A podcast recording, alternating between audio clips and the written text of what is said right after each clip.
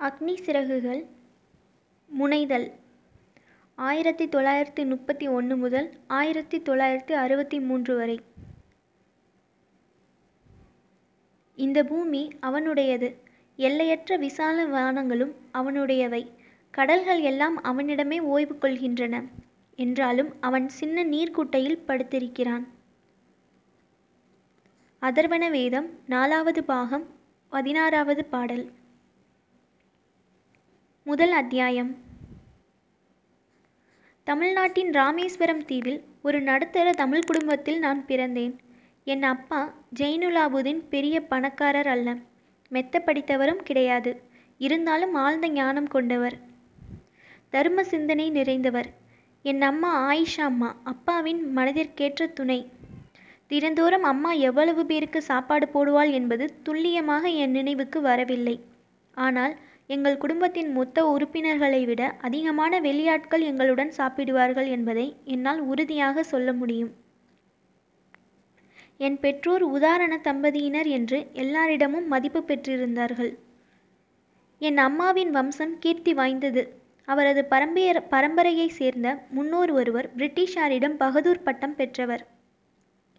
என் தாய் தந்தை உயரமானவர்கள் அழகிய தோற்றம் கொண்டவர்கள். நானோ குள்ளமான பையன் வசீகர தோற்றம் இல்லாதவன். பத்தொன்பதாம் நூற்றாண்டு மத்தியில் கட்டப்பட்ட எங்களுடைய மூதாதையர் வீட்டில் வசித்து வந்தோம். ராமேஸ்வரம் மசூதி தெருவில் இருந்த பெரிய வீடு அது. சுண்ணாம்பு கற்களாலும் செங்கற்களாலும் கட்டப்பட்டிருந்தது எங்கள் வீடு. நெறிமுறைகளை பின்பற்றிய அப்பாவுக்கு தேவையற்ற வசதிகளும் ஆடம்பரமும் பிடிக்காது. ஆனாலும் உணவு உடை மருந்து என எங்களுக்கு தேவையான எல்லாம் கிடைத்தன. எனது குழந்தை பருவம் பாசமும் பாதுகாப்பும் நிறைந்தது. வழக்கமாக நான் அம்மாவுடன் சாப்பிடுவேன். சமையலறை தரையில் நான் உட்கார்ந்திருப்பேன். அம்மா எனக்கு வாழை இலை போட்டு பரிமாறுவார். சாதம் கமகமக்கும் சாம்பார் வீட்டிலேயே தயாரிக்கப்பட்ட விதவிதமாக ஊறுகாய்கள் தேங்காய் சட்னி என அடுத்தடுத்து அம்மா பரிமாறும் ருசியான பதார்த்தங்களில் அவரின் கைமணம் அலாதி. ராமேஸ்வரத்தை மிகவும் புனிதப்படுத்தி பிரசித்தி பெற்ற சிவன் கோயிலுக்கு எங்கள் வீட்டிலிருந்து பத்து நிமிடத்தில் நடந்து போய்விடலாம். நாங்கள் வசித்த பகுதியில் முஸ்லிம்கள் அதிகம்.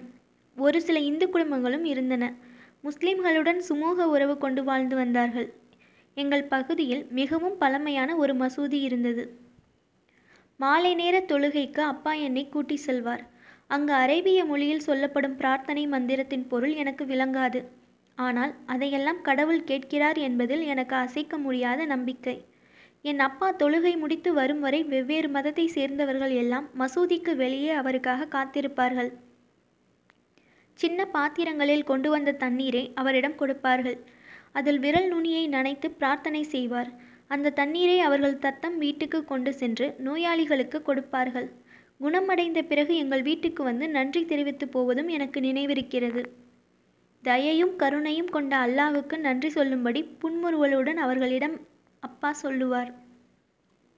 ராமேஸ்வரம் கோவிலின் தலைமை குருக்கள் பக்ஷி லட்சுமண சாஸ்திரி என் அப்பாவுக்கு மிகவும் நெருக்கமான நண்பர். இரண்டு பேரும் தத்தம் பாரம்பரிய ஆசார உடை அணிந்து ஆன்மீக விஷயங்களை விஸ்தாரமாக பேசிக் கொண்டிருப்பார்கள். எனது பசுமையான நினைவுகளிடம் ஆழமாக பதிந்துவிட்ட காட்சிகளில் இதுவும் ஒன்று. நான் கொஞ்சம் பெரியவன் ஆனதும் அப்பாவிடம் கேள்விகள் கேட்க ஆரம்பித்தேன். பிரார்த்தனையால் என்ன நடக்கும்? என்று அவரிடம் ஒரு சமயம் கேட்டேன். பிரார்த்தனை என்பது மாய மந்திரம் ஒன்றும் இல்லை. பிரார்த்தனையால் மக்களிடையே ஒரு அற்புத பிணைப்பு ஏற்படுகிறது என்று விளக்கினார். பிரார்த்தனை செய்யும்போது உன் உடலை கடந்து போய் இந்த பிரபஞ்சத்தின் ஒரு அங்கமாக மாறிவிடுகிறாய். அப்போது பணம் வயது சாதி இனம் என்ற எந்த வேறுபாடும் தெரியாது. சுலபமாக பிடிபடாத ஆன்மீக தத்துவங்களை பாமரருக்கும் புரியும் வகையில் தமிழில் எளிமையாக விளக்குவதில் என் அப்பா வல்லவர். ஒருவர் தன் வாழ்நாளில் தனக்குரிய இடத்தில் என்ன நிலையில் இருக்கிறாரோ நல்லதோ கெட்டதோ எந்த நிலையை அவர் எட்டியிருந்தாலும் அது தெய்வ சங்கல்பம். இந்த உலகத்தில் பரவி பறந்துள்ள தெய்வீக சக்தியில் நாம் எல்லோரும் ஒரு குறிப்பிட்ட பகுதியாக இருக்கிறோம். பிறகு எதற்காக கஷ்டங்கள் துயரங்கள் பிரச்சனைகளைக் கண்டு நாம் அஞ்ச வேண்டும்? என்ன சிரமங்கள் வந்தாலும் அதற்கான காரண காரியங்களை புரிந்து கொள்ள முயற்சிக்க வேண்டும். பாதிப்புகள் வரும்போது உன் முகத்தேடலுக்கான வாய்ப்புகளும் கூடவே வரும் என்று ஒரு முறை அவர் என்னிடம் சொன்னார். உங்களிடம் உதவியும் அறிவுரையும் கேட்டு வருபவர்களிடம் இதை ஏன் நீங்கள் சொல்வதில்லை? என்று கேட்டேன். என் தோளில் அவரின் கைகளை போட்டுக்கொண்டார் என் கண்களை உற்று பார்த்தார். கொஞ்ச நேரம் அவர் ஒன்றுமே சொல்லவில்லை. அவர் வார்த்தைகளை உள்வாங்கிக் கொள்ளும் திறன் எனக்கு இருக்கிறதா என்று என்னை எடை போடுவது போல இருந்தது. பிறகு ஆழ்ந்த மென்மையான குரலில் பதில் சொன்னார். அந்த பதிலில் கிடைத்த ஏதோ ஒரு இனம் புரியாத சக்தியும் ஆர்வமும் எனக்குள் நிரம்பியது. தனித்து விடப்பட்டிருப்பதாக தங்களை பற்றி நினைக்கும் போதெல்லாம் மனிதர்கள் துணையை தேடுவது இயல்பான விஷயம். கஷ்டம் வரும்போதெல்லாம் கை கொடுத்து உதவுபவர்களை தேடுகிறார்கள். சிக்கலில் மாட்டிக்கொண்டு தவிக்கும் போதெல்லாம் யாராவது வந்து அதிலிருந்து விடுபட வழிகாட்ட மாட்டார்களா என்று தயங்குகிறார்கள். தொடரும் துயரங்கள் ஏக்கங்கள் ஆசைகள் எல்லாமே அதற்கான விசேஷ உதவியாளர்களை தேடிக்கொள்கிறது. பிரார்த்தனையாலும் காணிக்கையாலும் தீய சக்திகளை சாந்தப்படுத்தும் அவர்களது முயற்சிகளுக்கு ஒரு பாலமாக உதவுகிறேன். இது சரியான அணுகுமுறை என்று சொல்லவே முடியாது. இப்படி செய்யவும் கூடாது என்றார். அப்பா அதிகாலை நான்கு மணிக்கெல்லாம் எழுந்து விடுவார். பொழுது விடுவதற்கு முன்பே நமாஸ் செய்வார். நமாஸ் முடிந்ததும் எங்களுடைய சின்ன தென் சின்ன தென்னந்தோப்புக்கு நடந்து போவார். வீட்டிலிருந்து சுமார் நாலு கிலோமீட்டர் தொலைவில் அந்த தோப்பு இருந்தது. ஒரு டஜன் தேங்காய்களை கட்டி தோளில் போட்டுக்கொண்டு வீடு திரும்புவார். அதற்கு பிறகுதான் காலை உணவு சாப்பிடுவார். அறுபது வயதை தாண்டிய பிறகும் கூட அவரின் இந்த அன்றாட வழக்கம் மாறவில்லை. என் வாழ்க்கை முழுவதும் என்னுடைய விஞ்ஞான தொழில்நுட்ப உலகத்தில் என் அப்பாவின் அடிச்சுவட்டை பின்பற்றி வருகிறேன். அவர் என்னிடம் தெளிவுபடுத்திய அடிப்படை உண்மைகளை பெரும் முயற்சி செய்து அறிந்து கொண்டிருக்கிறேன். குழப்பத்திலும் துயரத்திலும் துக்கத்திலும் தோல்வியிலும் இருந்து ஒருவரை விடுவித்து காப்பாற்றும் ஒரு தெய்வீக சக்தி உள்ளது என்பதை நான் நம்புகிறேன். தனக்கே உரித்தான உண்மையான இடத்தை ஒருவர் அடைவதற்கு அந்த சக்தி வழிகாட்டுகிறது. உடல் ரீதியான உணர்வுபூர்வமான தலைகளிலிருந்து ஒருவர் விடுபடும்போது அவரது விடுதலை யாத்திரை தொடங்குகிறது. மன அமைதியும் ஆனந்தமும் ஆரம்பிக்கிறது. எனக்கு அப்போது சுமார் ஆறு வயது. ஒரு படகு கட்டும் வேலையில் அப்பா ஈடுபட்டிருந்தார். ராமேஸ்வரத்திலிருந்து தனுஷ்கோடிக்கு சேதுக்கரை என்பது இன்னொரு பெயர். பக்தர்களை அழைத்து சென்று திரும்ப க கூட்டி வருவதற்காக இந்த படகை உருவாக்கினார். உள்ளூர் கார்பெண்டர் உதவியோடு கடற்கரையில் படகு கட்டும் வேலையை ஆரம்பித்தார். என் கண்ணெதிரிலேயே ஒரு படகு உருவெடுப்பதை கவனித்து பார்த்தேன். படகு போக்குவரத்தில் அப்பாவுக்கு நல்ல வருமானம். பிறகு ஜலாலுதீன் என் சகோதரி ஜொஹராவின் கணவரானார். ஒரு நாள் மணிக்கு நூறு மைல் வேகத்தில் அடித்த புயல் காற்றில் எங்கள் படகும் சேதுக்கரையின் நிலப்பரப்பும் கடலில் அடித்து செல்லப்பட்டது. பாம்பன் பாலம் தகர்ந்தது. பயணிகளோடு வந்து கொண்டிருந்த ரயில் கடலில் கவிழ்ந்தது. அதுவரை கடலின் அழகை மட்டுமே ரசித்து வந்த எனக்கு அன்றுதான் அதன் கட்டுக்கடங்காத சக்தியின் ரகசியம் புலப்பட்டது. அந்த படகின் கதை முடிந்த சமயத்தில் அகமது ஜலாலுதீன் எனது இணை பிரியாத நண்பராகிவிட்டார். அந்த நட்பில் வயது வித்தியாசம் மறைந்தது. என்னை விட பதினைந்து வயது மூத்தவரான அவர் என்னை எப்போதுமே ஆஜாத் என்று கூப்பிடுவார். ஒவ்வொரு நாளும் மாலை நேரத்தில் ரொம்ப தூரம் நடந்து போவது எங்கள் வழக்கம். மசூதி தெருவிலிருந்து ஆரம்பித்து கடற்கரை மணற்பரப்பில் சுற்றி வருவோம். நானும் ஜலாலுதீனும் அதிக நேரம் ஆன்மீக விஷயங்களை பற்றி பேசிக்கொண்டு வருவோம். ராமேஸ்வரத்தின் புனிதமான சூழல் அங்கு குவியும் யாத்ரீகர்கள் என்ற பின்னணி இப்படி எங்களை பேச வைத்தது. நடக்க ஆரம்பித்த பிறகு முதலில் நாங்கள் நிற்பது கம்பீரமான சிவன் கோயிலில்தான். தேசத்தின் மூலை முடுக்கிலிருந்து வரும் யாத்ரீகர்கள் கோயில் பிரகாரத்தை பயசுத்தியோடு சுற்றி வரும் அதே உணர்வோடு வலம் வருவோம் அப்போது எங்களுக்குள் ஒரு சக்தி பாய்வதை உணர முடிந்தது. கடவுளோடு கூட்டு சேர்ந்து ஏதோ வேலை செய்வது போல அவனை பற்றி ஜலாலுதீன் உரிமையோடு பேசுவார். தனக்கு ஏற்படும் சந்தேகங்களை எல்லாம் தீர்த்து வைப்பதற்காக கடவுள் ஏதோ பக்கத்தில் நின்று கொண்டிருப்பது போல அதையெல்லாம் அவனிடம் சொல்லுவார். அப்போது அவரை உற்று கவனிப்பேன். பிறகு கோயிலை சுற்றிலும் பெருந்திரளாக வந்து கொண்டிருக்கும் பக்தர்களையும் கடலில் அவர்கள் புனித நீராடுதலையும் வைதிக சடங்குகள் செய்வதையும் கண்ணுக்கு தெரியாத சக்தியிடம் பயபக்தியோடு பிரார்த்தனை செய்வதையும் கவனித்து பார்ப்பேன். அதே சக்தியைத்தான் நாங்கள் வடிவமில்லாத இறைவனாக பாவிக்கிறோம். கோயிலில் நடக்கும் பிரார்த்தனையும் மசூதியில் நடக்கும் தொழுகையும் ஒரே இடத்தில்தான் போய் சேர்கிறது என்பதில் எனக்கு துளியும் சந்தேகம் வந்ததே கிடையாது. கடவுளுடன் ஜலாலுதீன் ஏதாவது விசேஷ தொடர்பு வைத்திருக்கிறாரோ என்று நான் நினைத்து போனதுண்டு. குடும்பத்தின் வறுமை சூழ்நிலையால் அவரின் பள்ளிக்கூட வாசம் சொற்ப காலம்தான் நீடித்தது. இதனாலோ என்னவோ படிப்பில் நான் கெட்டிக்காரனாக வேண்டும் என்று என்னை எப்போதுமே ஊப்ப ஊக்கப்படுத்தி கொண்டிருப்பார். எனது வெற்றியில் அப்படி ஒரு சந்தோஷம் வரும் அவருக்கு. தனக்கு கிடைக்காமல் போனது பற்றிய கவலை ஆத்திரத்தின் மெல்லிய சாயலை கூட அவரிடம் நான் கண்டதே கிடையாது. மாறாக வாழ்க்கை அவருக்கு எதை வழங்கியிருக்கிறதோ அதற்காக எப்போதுமே நன்றியுடன் நடந்து கொள்வார். அந்த நாளில் ராமேஸ்வரம் தீவிலேயே ஆங்கிலம் எழுத தெரிந்த ஒரே நபர் ஜலாலுதீன் மட்டுமே. விண்ணப்பங்களோ கடிதங்களோ அல்லது வேறு ஏதாவது இருந்தாலும் எல்லாருக்குமே அவர்தான் எழுதி கொடுப்பார். எனக்கு தெரிந்து என் குடும்பத்திலோ அல்லது பக்கத்து வீடுகளிலோ ஜலாலுதீன் அளவுக்கு படித்தவர்களோ அல்லது வெளி உலக தொடர்பு கொண்டவர்களோ யாருமே கிடையாது. படிப்பாளிகள் பற்றியும் விஞ்ஞான கண்டுபிடிப்புகள் சமகால இலக்கியம் மருத்துவ விஞ்ஞான சாதனைகள் பற்றியும் என்னோடு அவர் சதா பேசிக் கொண்டிருப்பார். நமது குறுகிய எல்லைகளை தாண்டிய அச்சமற்ற புதிய உலகத்தை எனக்கு அறிமுகப்படுத்தியவரும் அவர்தான்.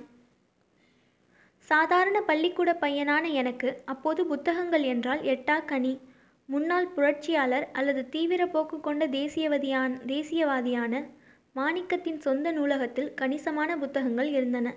என்னால் முடிந்த அளவுக்கு அதையெல்லாம் படிக்க ஊக்கமளித்தார். அடிக்கடி அவர் வீட்டிற்கு சென்று புத்தகங்களை இரவல் வாங்கி வருவேன். சின்ன பையனாக இருந்தபோது எனக்குள் பெரும் தாக்கத்தை ஏற்படுத்திய இன்னொருவர் என்னுடைய ஒன்றுவிட்ட சகோதரர் சம்சுதீன். எல்லா பத்திரிகைகளுக்கும் ராமேஸ்வரத்தில் அவர்தான் முகவர். பாம்பனிலிருந்து ராமேஸ்வரம் வரும் காலை ரயிலில் பத்திரிகைகள் வரும். ராமேஸ்வரத்தின் எழுத படிக்க தெரிந்த ஆயிரம் பேருக்கு அவர் ஒருவர்தான் விநியோகம் செய்ய வேண்டும். அதன் முதலாளி தொழிலாளி எல்லாமே அவர்தான். தேசிய விடுதலை போராட்ட இயக்கத்தின் உடனுக்குடனான செயல்பாடுகள் ஜோதிட பலன்கள் அல்லது சென்னையின் தங்க மார்க்கெட் நிலவரம் பற்றி தெரிந்து கொள்வதற்காகவே முக்கியமாக பத்திரிகைகள் வாங்கினார்கள். நவநாகரிகமான ஒரு சில வாசகர்கள் ஹிட்லர் மகாத்மா காந்தி ஜின்னா பற்றியெல்லாம் விவாதிப்பார்கள். கடைசியில் கிட்டத்தட்ட எல்லாருமே உயர்சாதி இந்துக்களுக்கு எதிரான பெரியார் ஈவே ராமசாமியின் வலுவான இயக்கத்தின் அரசியல் போக்கு பற்றி அலசுவார்கள். பத்திரிகைகளில் தினமணிக்கு ஏக கிராக்கி. பத்திரிகைகளில் உள்ள விஷயங்களை புரிந்து கொள்வது என்பது என் அறிவுக்கு அப்பாற்பட்டதாக இருந்தது. வாடிக்கையாளர்களுக்கு பத்திரிகைகளை சம்சுதீன் விநியோகிப்பதற்கு முன்பு அதில் உள்ள படங்களை பார்த்து திருப்திப்பட்டு கொள்ளுவேன் நான் எட்டாம் வகுப்பு படித்து கொண்டிருந்த போது இரண்டாம் உலகப் போர் மூண்டது. அது ஆயிரத்தி தொள்ளாயிரத்தி முப்பத்தி ஒம்போதாம் வருடம். அப்போது மார்க்கெட்டில் புளியங்கொட்டைக்கு ஏகப்பட்ட கிராக்கி. எதனால் இப்படி என்பதையெல்லாம் என்னால் புரிந்து கொள்ள முடியவில்லை. புளியங்கொட்டைகளை சேகரித்து மசூதி தெருவில் இருந்த ஒரு மளிகை கடையில் விற்பேன். இந்த வியாபாரத்தில் தினமும் ஒரு அணா கிடைக்கும். யுத்தம் பற்றிய கதைகளை எல்லாம் எனக்கு ஜலாலுதீன் சொல்லுவார். பிறகு நான் அதை பற்றி தினமணியின் செய்தி தலைப்புகளில் படித்து பார்ப்பேன். இந்தியா தேச நாடுகள் அணியில் சேரும் நிர்பந்தம் வந்தது. நெருக்கடி நிலை போன்ற ஏதோ ஒரு பிரகடனம் அறிவிக்கப்பட்டது.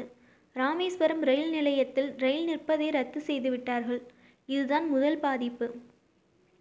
ராமேஸ்வரத்திற்கும் தனுஷ்கோடிக்கும் இடையே ராமேஸ்வரம் இருப்பு பாதையில் ஓடும் ரயிலில் இருந்து பத்திரிகைகளை கட்டுக்கட்டாக வீசுவார்கள்.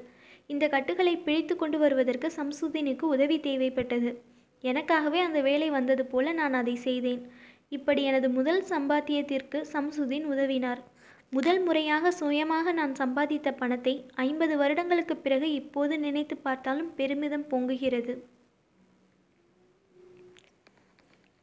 ஒவ்வொரு குழந்தையும் பிறக்கும்போதே சில உள்ளார்ந்த பண்பு பதிவுகளுடன் குணாதிசயங்களுடன் ஒரு குறிப்பிட்ட சமூக பொருளாதார சொந்தபந்த சூழ்நிலையில் பிறக்கிறது. வாழ்க்கை பயணத்தில் அதற்கு பயிற்சி கிடைக்கிறது. குழந்தையிடம் அதிகாரம் செலுத்தும் நபர்களிடமிருந்து அது கற்றுக்கொள்கிறது. நேர்மையும் சுயக்கட்டுப்பாடும் என் தாய் தந்தை மூலம் எனக்கு கிடைத்த சொத்துக்கள். நல்ல தன்மையில் நம்பிக்கை ஆழமான அன்பு காட்டுதல் என்பதும் அவர்களிடமிருந்தே எனக்கு கிடைத்தது. எனது மூன்று சகோதரர்களுக்கும் ஒரு சகோதரிக்கும் இதே பண்புகள் இப்படித்தான் வந்தன. குழந்தை பருவத்தில் என்னிடம் பதிந்த சிறப்பு இயல்புகளுக்கு ஜலாலுதீனும் சம்சுதீனும் முக்கிய காரணமாக இருக்கலாம் என்று நினைக்கிறேன். இவர்களிடம் நெருங்கி பழகி அதிக நேரம் கழித்திருக்கிறேன். இயற்கையாகவே இந்த இருவரிடமும் பொதிந்திருந்த ஞானம் எனக்குள் பெரும் தாக்கத்தை ஏற்படுத்தியது. பின்னாளில் என்னிடம் வெளிப்பட்ட ஆக்க சக்திகளுக்கு அடிப்படை காரணம் இவர்களுடன் குழந்தை பருவத்தில் நான் கொண்டிருந்த நெருக்கமான பந்தம்தான். ராமநாத சாஸ்திரி அரவிந்தன் சிவப்பிரகாசன் இந்த மூவரும் எனது பால்ய காலத்தில் நெருங்கிய சிநேகிதர்கள். இந்த மூன்று பேருமே ஆசார அனுஷ்டானமான இந்து பிராமண குடும்பத்தினர். ராமேஸ்வரம் கோயிலின் தலைமை குருக்களான பக்ஷி லட்சுமண சாஸ்திரி தான் ராமநாத சாஸ்திரியின் அப்பா. எங்களது மாறுபட்ட மதங்களாலும் வளர்ப்பு முறையாலும் எந்த வேறுபாடும் எங்களுக்குள் வந்ததே இல்லை. பிறகு அப்பாவின் தலைமை குருக்கள் பொறுப்பை ராமநாத சாஸ்திரி ஏற்றுக்கொண்டார். பக்தர்களுக்கான போக்குவரத்து வசதிகளை ஏற்பாடும் செய்யும் தொழிலில் அரவிந்தன் இறங்கினார். சிவப்பிரகாசன் தென்னக ரயில்வேயின் கேட்டரிங் ஒப்பந்தக்காரர் ஆனார். வருடா வருடம் நடக்கும் ஸ்ரீ சீதாராம கல்யாண வைணவ வைபவத்தின் போது தெய்வ விக்கிரகங்களை திருமண மண்டபத்திற்கு கொண்டு செல்ல விசேஷமான மேடை அலங்கரிக்கப்பட்ட படகுகளை ஏற்பாடு செய்வது எங்கள் குடும்பம்தான். எங்கள் வீட்டின் அருகே உள்ள ராமதீர்த்தம் என்ற குளத்தின் மைய பகுதியில் தான் இந்த திருமணம் நடைபெறும். ராமாயணத்தில் இருந்தும் நபிகள் நாயகத்தின் வாழ்க்கையிலிருந்தும் பல சம்பவங்களை கதைகளாக அம்மாவும் பாட்டியும் ராத்திரி படுக்கை நேரத்தில் எங்கள் வீட்டு குழந்தைகளுக்கு சொல்வார்கள். ராமேஸ்வரம் ஆரம்ப பள்ளியில் நான் ஐந்தாம் வகுப்பு படித்து கொண்டிருந்தேன். என்னை முஸ்லீமாக அடையாளம் காட்டும் தொப்பியை போட்டுக்கொண்டுதான் எப்போதும் வகுப்புக்கு வருவேன். முதல் வரிசையில் ராமநாத சாஸ்திரிக்கு பக்கத்தில்தான் என்றுமே உட்கார்ந்திருப்பேன். அவன் பூநூலும் குடுமையுமாக இருப்பான். ஒரு நாள் புதிய ஆசிரியர் ஒருவர் எங்கள் வகுப்புக்கு வந்தார். ஒரு இந்து குருக்களின் மகன் பக்கத்தில் முஸ்லிம் பையன் உட்கார்ந்திருப்பதை அவரால் சகித்து கொள்ள முடியவில்லை. அவர் நிர்ணயித்த சமூக அந்தஸ்தின்படி என்னை கடைசி பெஞ்சில் உட்கார சொன்னார். எனக்கும் ராமநாத சாஸ்திரிக்கும் துக்கத்தை அடைக்க முடியவில்லை. நான் கடைசி பெஞ்சுக்கு போனதும் அவன் கண்ணீர் விட்டு அழுத காட்சி என் மனதை விட்டு மறையவில்லை. பள்ளிக்கூடம் முடிந்து வீட்டிற்கு போனதும் அப்பாவிடம் இந்த சம்பவத்தை பற்றி சொன்னேன். ராமநாத சாஸ்திரியும் அவன் அப்பாவிடம் சொல்லிவிட்டான். அந்த ஆசிரியரை வரவழைத்த லட்சுமண சாஸ்திரி எங்கள் முன்னிலையில் அவரை கண்டித்தார். கள்ளம் கபடம் தெரியாத பச்சை குழந்தைகள் மனதில் இப்படி சமூக ஏற்றத்தாழ்வு சமய துவேஷம் என்ற நஞ்சை புகுத்தக்கூடாது என்று எச்சரித்தார். ஒன்று மன்னிப்பு கேட்க வேண்டும் இல்லாவிட்டால் தீவை விட்டு போய்விட வேண்டும் என்று அந்த ஆசிரியரிடம் அவர் கடுமையாக கூறினார்.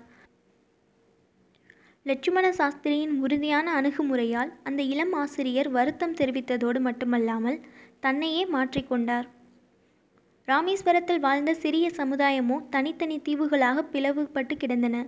ஒவ்வொரு குழுவினரும் தத்தம் நடைமுறை பழக்க வழக்கங்களில் விடாப்பிடியாக இருந்தனர். ஆனாலும் எனது விஞ்ஞான ஆசிரியர் சிவசுப்பிரமணிய ஐயர் வித்தியாசமானவர். ஆசாரமான பிராமணராக இருந்தும் புரட்சிகரமான சிந்தனை கொண்டவர். அவரது மனைவியோ பழைய நடைமுறைகளை மாற்றிக்கொள்ள விரும்பாதவர். பலதரப்பட்ட பின்னணி கொண்ட மக்களும் இரண்டர கலந்து இணக்கமாக வாழ வேண்டும் என்பதற்காக சமூக தடைகளை தகர்ப்பதில் தீவிரமாக ஈடுபட்டார் சிவசுப்பிரமணிய ஐயர். என்னுடன் நீண்ட நேரம் செலவழிப்பார். பெரிய நகரங்களில் உள்ள மெத்த படித்தவர்களுக்கு சமமாக நீ உயர வேண்டும் கலாம் என்று பிரியமுடன் அவர் சொல்வார். ஒரு நாள் அவர் வீட்டில் சாப்பிடுவதற்கு என்னை அழைத்திருந்தார். அனுஷ்டானமான சுத்தபத்தம் நிறைந்த சமையலறையில் ஒரு முஸ்லிம் பையனை சாப்பிட வைப்பது என்பது அவரது மனைவியை அதிர்ச்சியடைய செய்தது. எனக்கு உணவு பரிமாற அந்த அம்மையார் மறுத்துவிட்டார். சிவசுப்பிரமணிய ஐயர் எதுவுமே நடக்காதது போல சாதாரணமாக இருந்தார். மனைவியிடம் கோபப்படவும் இல்லை. தமது கையால் அவரே எனக்கு உணவு பரிமாறினார்.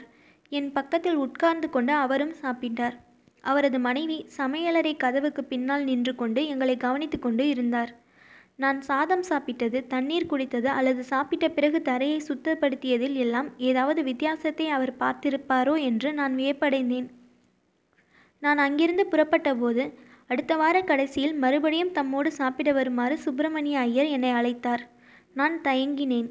இதை கவனித்த அவர் இதற்கெல்லாம் மனம் தளரக்கூடாது என்றார். இந்த அமைப்பு முறையை மாற்ற வேண்டும் என்று தீர்மானித்துவிட்ட பிறகு இப்படிப்பட்ட பிரச்சனைகளை எல்லாம் எதிர்கொண்டாக வேண்டும் என்று சொன்னார். அடுத்த வாரம் அவர் வீட்டிற்கு சென்றபோது அவரின் மனைவியே என்னை சமையலறைக்கு கூட்டி சென்றார். தமது கையாலேயே அந்த அம்மையார் எனக்கு உணவு பரிமாறினார். இரண்டாம் உலக யுத்தம் முடிவடைந்தது. இந்திய சுதந்திரம் நிச்சயமாகிவிட்டது. தங்களுடைய சொந்த இந்தியாவை இந்தியர்களே நிர்மாணிப்பார்கள் என்று காந்திஜி அறைகூவல் விடுத்தார். தேசம் முழுவதிலும் இதுவரை காணாத அளவுக்கு நம்பிக்கை பொங்கியது.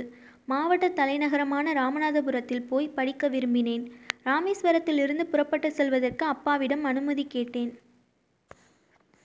இதை பற்றி திட்டவட்டமாக யோசித்து முடிவுக்கு வந்திருப்பது போல அப்பா என்னிடம் சொன்னார்.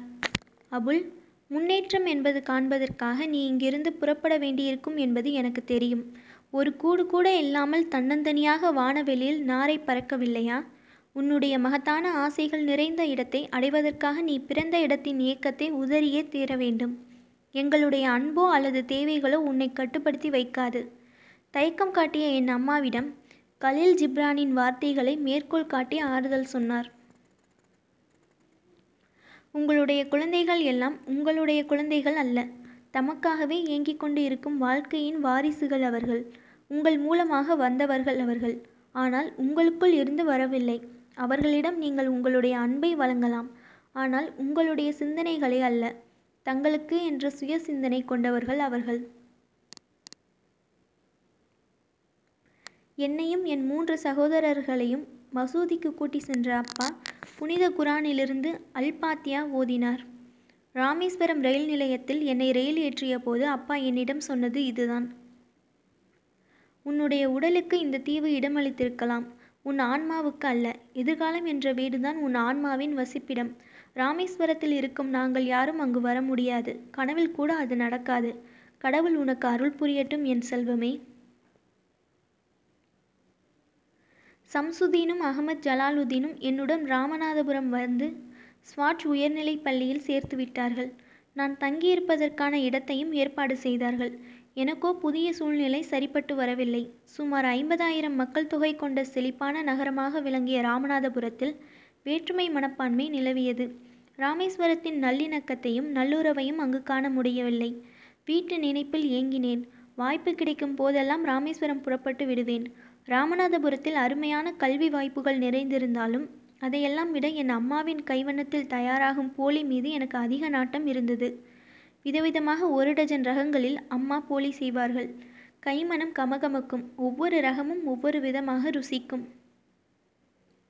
வீட்டு ஏக்கம் என்னை வாட்டினாலும் புதிய சூழ்நிலைக்கு ஏற்ப என்னை மாற்றிக்கொள்ள வேண்டும் என்று திட்டவட்டமாக முடிவு செய்தேன். மூல காரணம் என் அப்பா. எனது வெற்றியில் அசாத்திய நம்பிக்கை அவருக்கு. நான் ஒரு கலெக்டராக உருவாகி கொண்டிருக்கிறேன் என்று கனவு கண்டு கொண்டு இருந்தார் அப்பா. ராமேஸ்வரத்தில் நான் அனுபவித்த சௌகரியங்கள் பாதுகாப்பு உணர்வு நெருக்கம் இத்தனையும் நான் இழந்திருந்தாலும் கூட அப்பாவின் கனவை நனவாக்குவதே என் கடமையாக கருதினேன். நல்லதையே நினைத்து பார்க்கும் ஆக்கப்பூர்வமான சிந்தனையின் ஆற்றல் பற்றி என்னுடன் ஜலாலுதீன் பேசுவது வழக்கம். வீட்டியக்கம் வந்தாலோ அல்லது விரக்தி அடைந்தாலோ அந்த வார்த்தைகளை நினைவுபடுத்திக் கொள்வேன். அவர் சொன்னபடியே என் எண்ணங்களையும் மனதையும் கட்டுப்படுத்தி என் தலைவிதியை எனக்கு சாதகமாக அமைத்து கொள்ள கடுமையாக முயற்சி செய்தேன். ஆனால் என் தலைவதி என் தலைவிதி என்னை மறுபடியும் ராமேஸ்வரம் கொண்டு வந்து சேர்க்கவில்லை என்பதுதான் வேடிக்கை. மாறாக என் குழந்தை பருவம் அரும்பிய பூமியிலிருந்து என்னை வெகு தூரத்திற்கு அது அழைத்து சென்றது.